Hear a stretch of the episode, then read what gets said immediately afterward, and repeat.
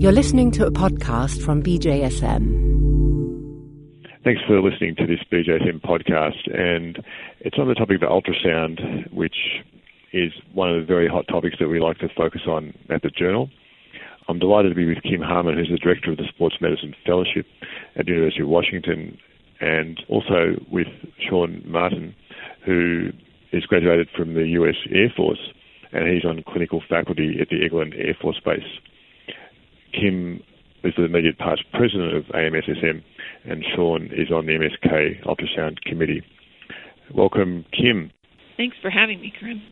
Tell the listeners about your use of ultrasound in your primary care sports medicine practice. Well, I started thinking about getting a musculoskeletal ultrasound machine probably about four years ago, and I was a little bit hesitant because I wasn't really sure how it would fit into my day to day practice. And because we teach sports medicine fellows here, I decided to go ahead and get it. And I, I have to tell you, it's it's really transformed my practice. Um, I use it almost every time I'm in clinic. I use it significantly to help with diagnosis and patient education, and then uh, to do procedures. And so it's really been a great addition to my practice. Sean, welcome to the call. And what are you, your thoughts on those points? When we're talking about musculoskeletal ultrasound in clinical practice, truly we're talking about two categories with some overlap. First category is really going to be using the ultrasound as a tool to aid in your diagnostic acumen. It is certainly something that augments your physical exam and not something that replaces it. It's incredibly helpful to have the patient there in your clinic and to be performing your physical exam and to use the ultrasound to further assess and hopefully give them an answer without needing to send them to you know, perhaps another facility. Second one, using the ultrasound to help guide procedures. So now with the use of musculoskeletal ultrasound, we can perform procedures safely with relatively less potential risk of damage to nearby structures that we couldn't perform 10 years ago. And let's go with some specific examples.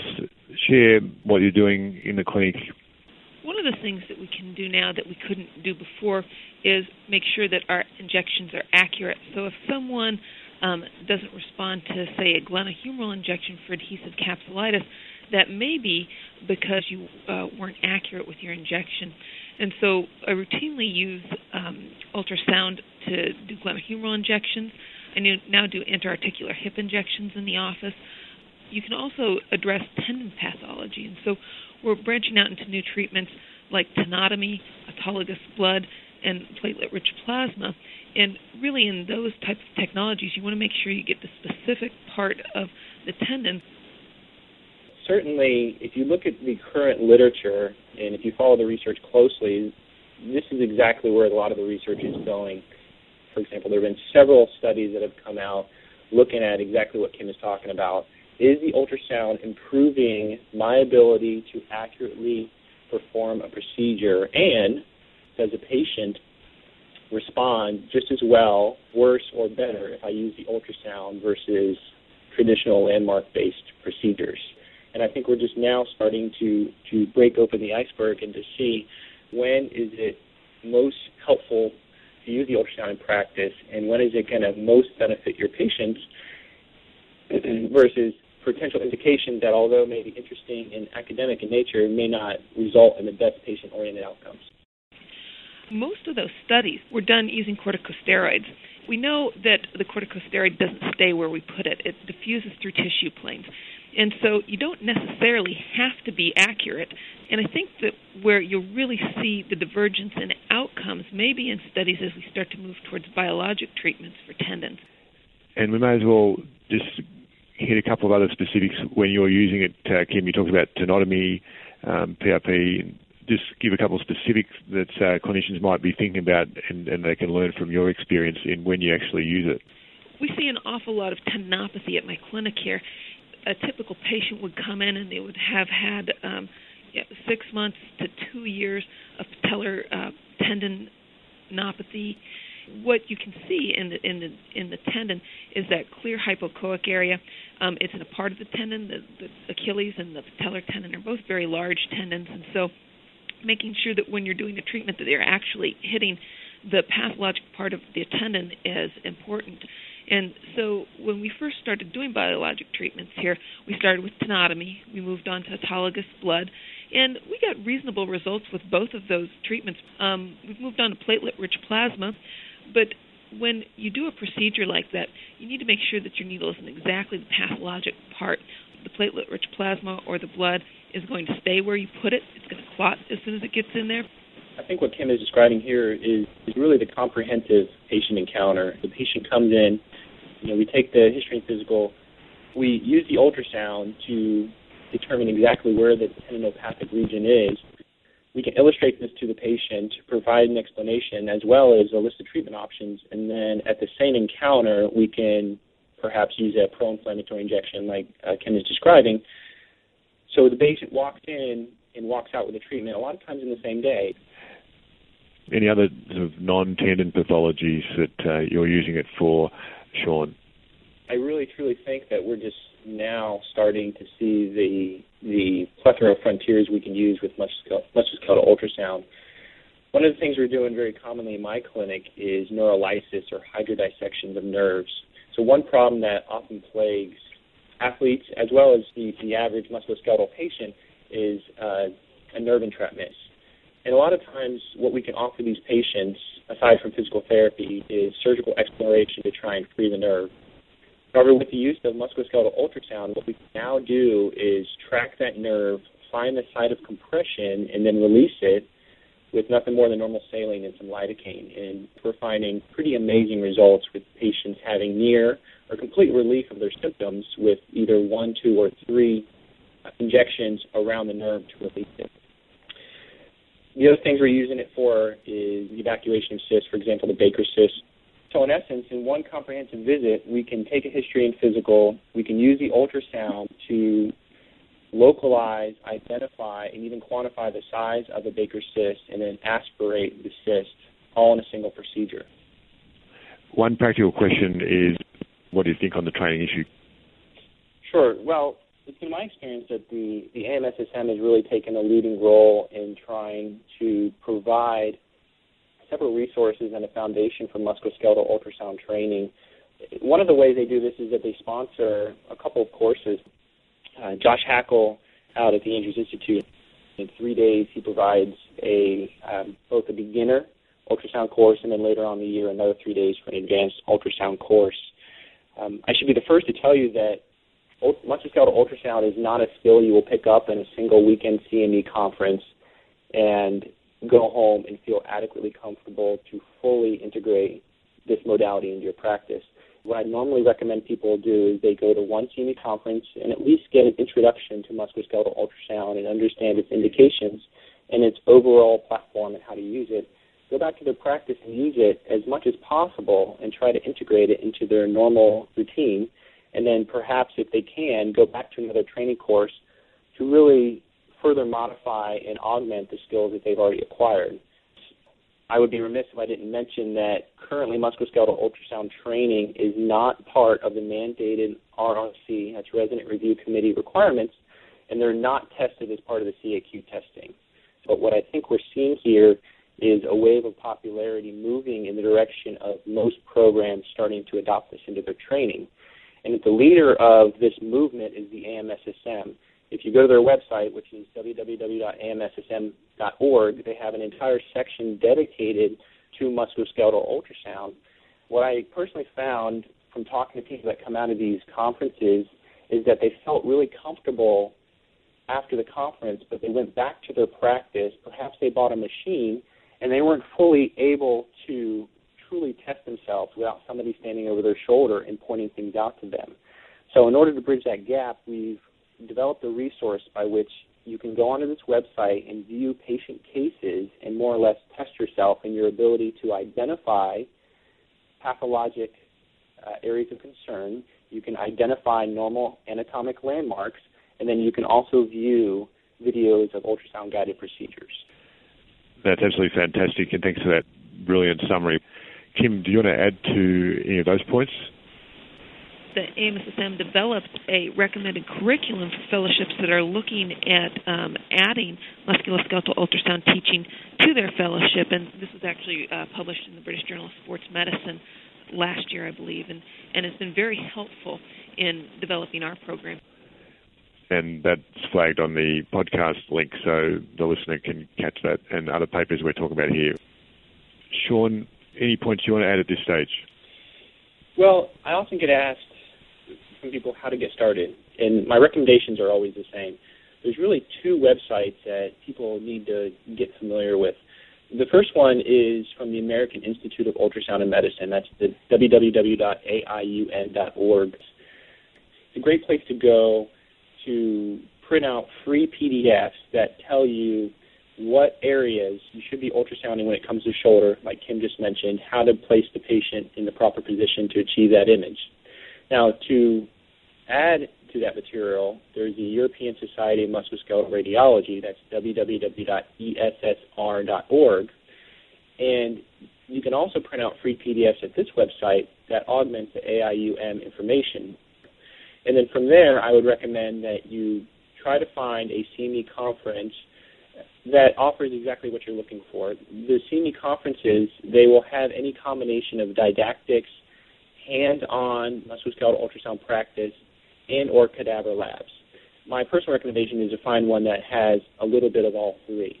And what you want to look for is as smaller groups as possible and as much time as possible when you're practicing with the ultrasound in the small group sessions of these conferences. Once you do settle on a machine, and get in your practice, try as hard as you can to implement it as often as possible while taking into account that you know there's some research that is still ongoing over whether or not using the ultrasound in, in various indications is, is truly value added. But more importantly, you're adding it into your practice to try to improve your own ability to scan. And we may as well tackle that uh, instrument question. Which instrument do you use? Uh, BJSM doesn't get any funding for any ultrasound uh, manufacturer. What do you have and what do you suggest? The two machines that most penetrated the musculoskeletal market are the GE uh, Logic E and the SonoSite, and they're both uh, great machines. I've used them both. I personally have a SonoSite. Um, I think that the durability is a real benefit, particularly if you're going to be taking it um, to a training room setting, or I actually travel with it um, with the teams, which is very very nice. Um, I think that the SonoSite is a little bit um, easier to use because some of the settings are on automatic. The GE, because it's not quite as automatic, has a little bit more flexibility in it. Have similar image quality. They're both very, very good machines. Um, other machines would be Biosound, which is uh, again a cart-based machine. It does very good in high frequency range, um, so that means mostly things that you'd be looking at on the surface. And then the Zonare is another machine that that uh, seems to be making inroads um, in the musculoskeletal market. But those are all laptop-like machines, which are different oftentimes from the cart-based systems that you'll see uh, at a radiologist. They're more portable and uh, a little bit more flexible. And really, the quality over the last 10 years has increased uh, with images, and so they're very, very nice images. And you have brought up the issue of sideline imaging, taking the cart with you, taking the laptop with you, and we touched on that in a previous podcast that we'll highlight. A couple of thoughts on using it on the sideline, Kim. And more than the sideline, what I would say is that we use it in the training room. And so uh, we'll use it to see if there's a hematoma that we can aspirate. Um, we'll use it to look at muscle tears. We'll use it. Uh, we, we use it every game. We use it to do different nerve blocks that we may uh, need to do, and um, it's been very helpful. The other thing that people have talked about using it on the sideline is to look for pneumothorax. So if you're covering a, a football game and somebody's having some difficulty breathing, you can uh, potentially see that pathology. And so I found it very, very helpful. In fact, I have a couple of players that are so dedicated uh, to the machine that they make sure that I have it before we get on the plane. They're like, "You got that machine, don't you, Doc?" The other thing that I would add to what Kim said is we're using a lot for dynamic assessments. For example, I was at a baseball game in the spring, and we were fairly confident that uh, our pitcher blew out his UCL, and we were actually able to dynamically assess comparing his his pitching side, or his dominant side, I should say, versus his non-dominant side and make the diagnosis that yes, quite likely you do have increased gapping on this side, and quite likely you did rupture your UCL. Other than that, the the indications we found is also with you know acute quad contusions, acute tendon ruptures, acute muscle strains, effusions, making a dynamic instant assessment over whether or not they are present or not present before we even take the patient away from the field. One of our star players had had a helmet to the quad, had a bad helmet or bad quad contusion, was unable really uh, to walk. I had just gotten the ultrasound machine in our training room, and I said, "Hey, let me let me just take a look at your leg with this thing." And we saw a very very large hematoma on the ultrasound. So uh, we elected to drain it, and we took out 85 cc of sort of serosanguinous fluid. He hopped up off the table and said, "Wow, that feels great." He went out and practiced that day. We drained another 25 cc's the Friday night before the game, and he he played terrific. Really was literally a game changer for us in that in that instance. For people who don't know you both as well as I do, they may just need to be reminded that we do do all this in conjunction with radiologists, and AMSSM has worked closely with radiologists in organising curriculum. So, Kim, that might be something for you to summarise for the listener who isn't aware of that background. What I've found in my practice is that musculoskeletal ultrasound tends, for me, to be more of a point of care technology than um, a, a, something where I'd send somebody off to get a diagnostic image. But oftentimes, um, the conferences with the radiologists have been very helpful to decide what's pathologic and what's a normal variant. And Sean, I'm sure you have similar experience at the Air Force. Absolutely. So, so collaborating with the radiologist is, is truly what has made us able to do this because we don't always know what we're looking at completely, and we have to actually consult from the radiologist to help us, and, and vice versa. The other great relationship that is that is has really grown as a result of our adopting of musculoskeletal ultrasound is that with our orthopedist. It's not uncommon that I get consulted from the orthopedist to perform a ultrasound guided hip injection or a ultrasound guided glenohumeral injection for arthrogram, uh, so that they know that they can have it done quickly and that it's accurate because I saw exactly where it went. Uh, the other thing is our orthopedists have really grown incredibly in favor of musculoskeletal ultrasound in our clinical practice because we can diagnose dynamically tendon pathology and treat them in the office, oftentimes saving the patient a surgery and freeing up the orthopedist wow. to, to use your operating room for other indications. Okay, so this really is a collaborative experience, and there are going to be potential challenges in credentialing, but AMSSM is well organised and is anticipating this. So why don't you share your thoughts, Kim? Well, there's a couple different things with credentialing. Um, you can be credentialed so that insurance companies will pay you, but many people have to be credentialed at their institutions so that they're able to perform um, these ultrasound procedures. And to be credentialed, you have to demonstrate some level of competency. Right now, there's no um, widely agreed upon sort of basis. However, probably the best thing we have is some guidelines from the American Institute of Musculoskeletal Ultrasound. And what they currently recommend is 40 hours of CME and doing 150 musculoskeletal exams. And then most institutions um, will work off those guidelines to make their own um, specific credentialing recommendations. Thanks, Kim. And I'm going to say thanks to you for being on this podcast today. I'm going to say thanks to Sean for your work on organising this the SSM and your ongoing contribution to the education that we'll support through BJSM. You've been listening to this BJSM podcast with Kim Harmon and with Sean Martin. You can also follow other podcasts on the homepage and get updates on BJSM on our blog. A quick way to keep a track of BJSM updates is via Twitter, which is at BJSM underscore BMJ. Thanks for listening. For more information about this program and other BMJ Group podcasts, please visit bmj.com.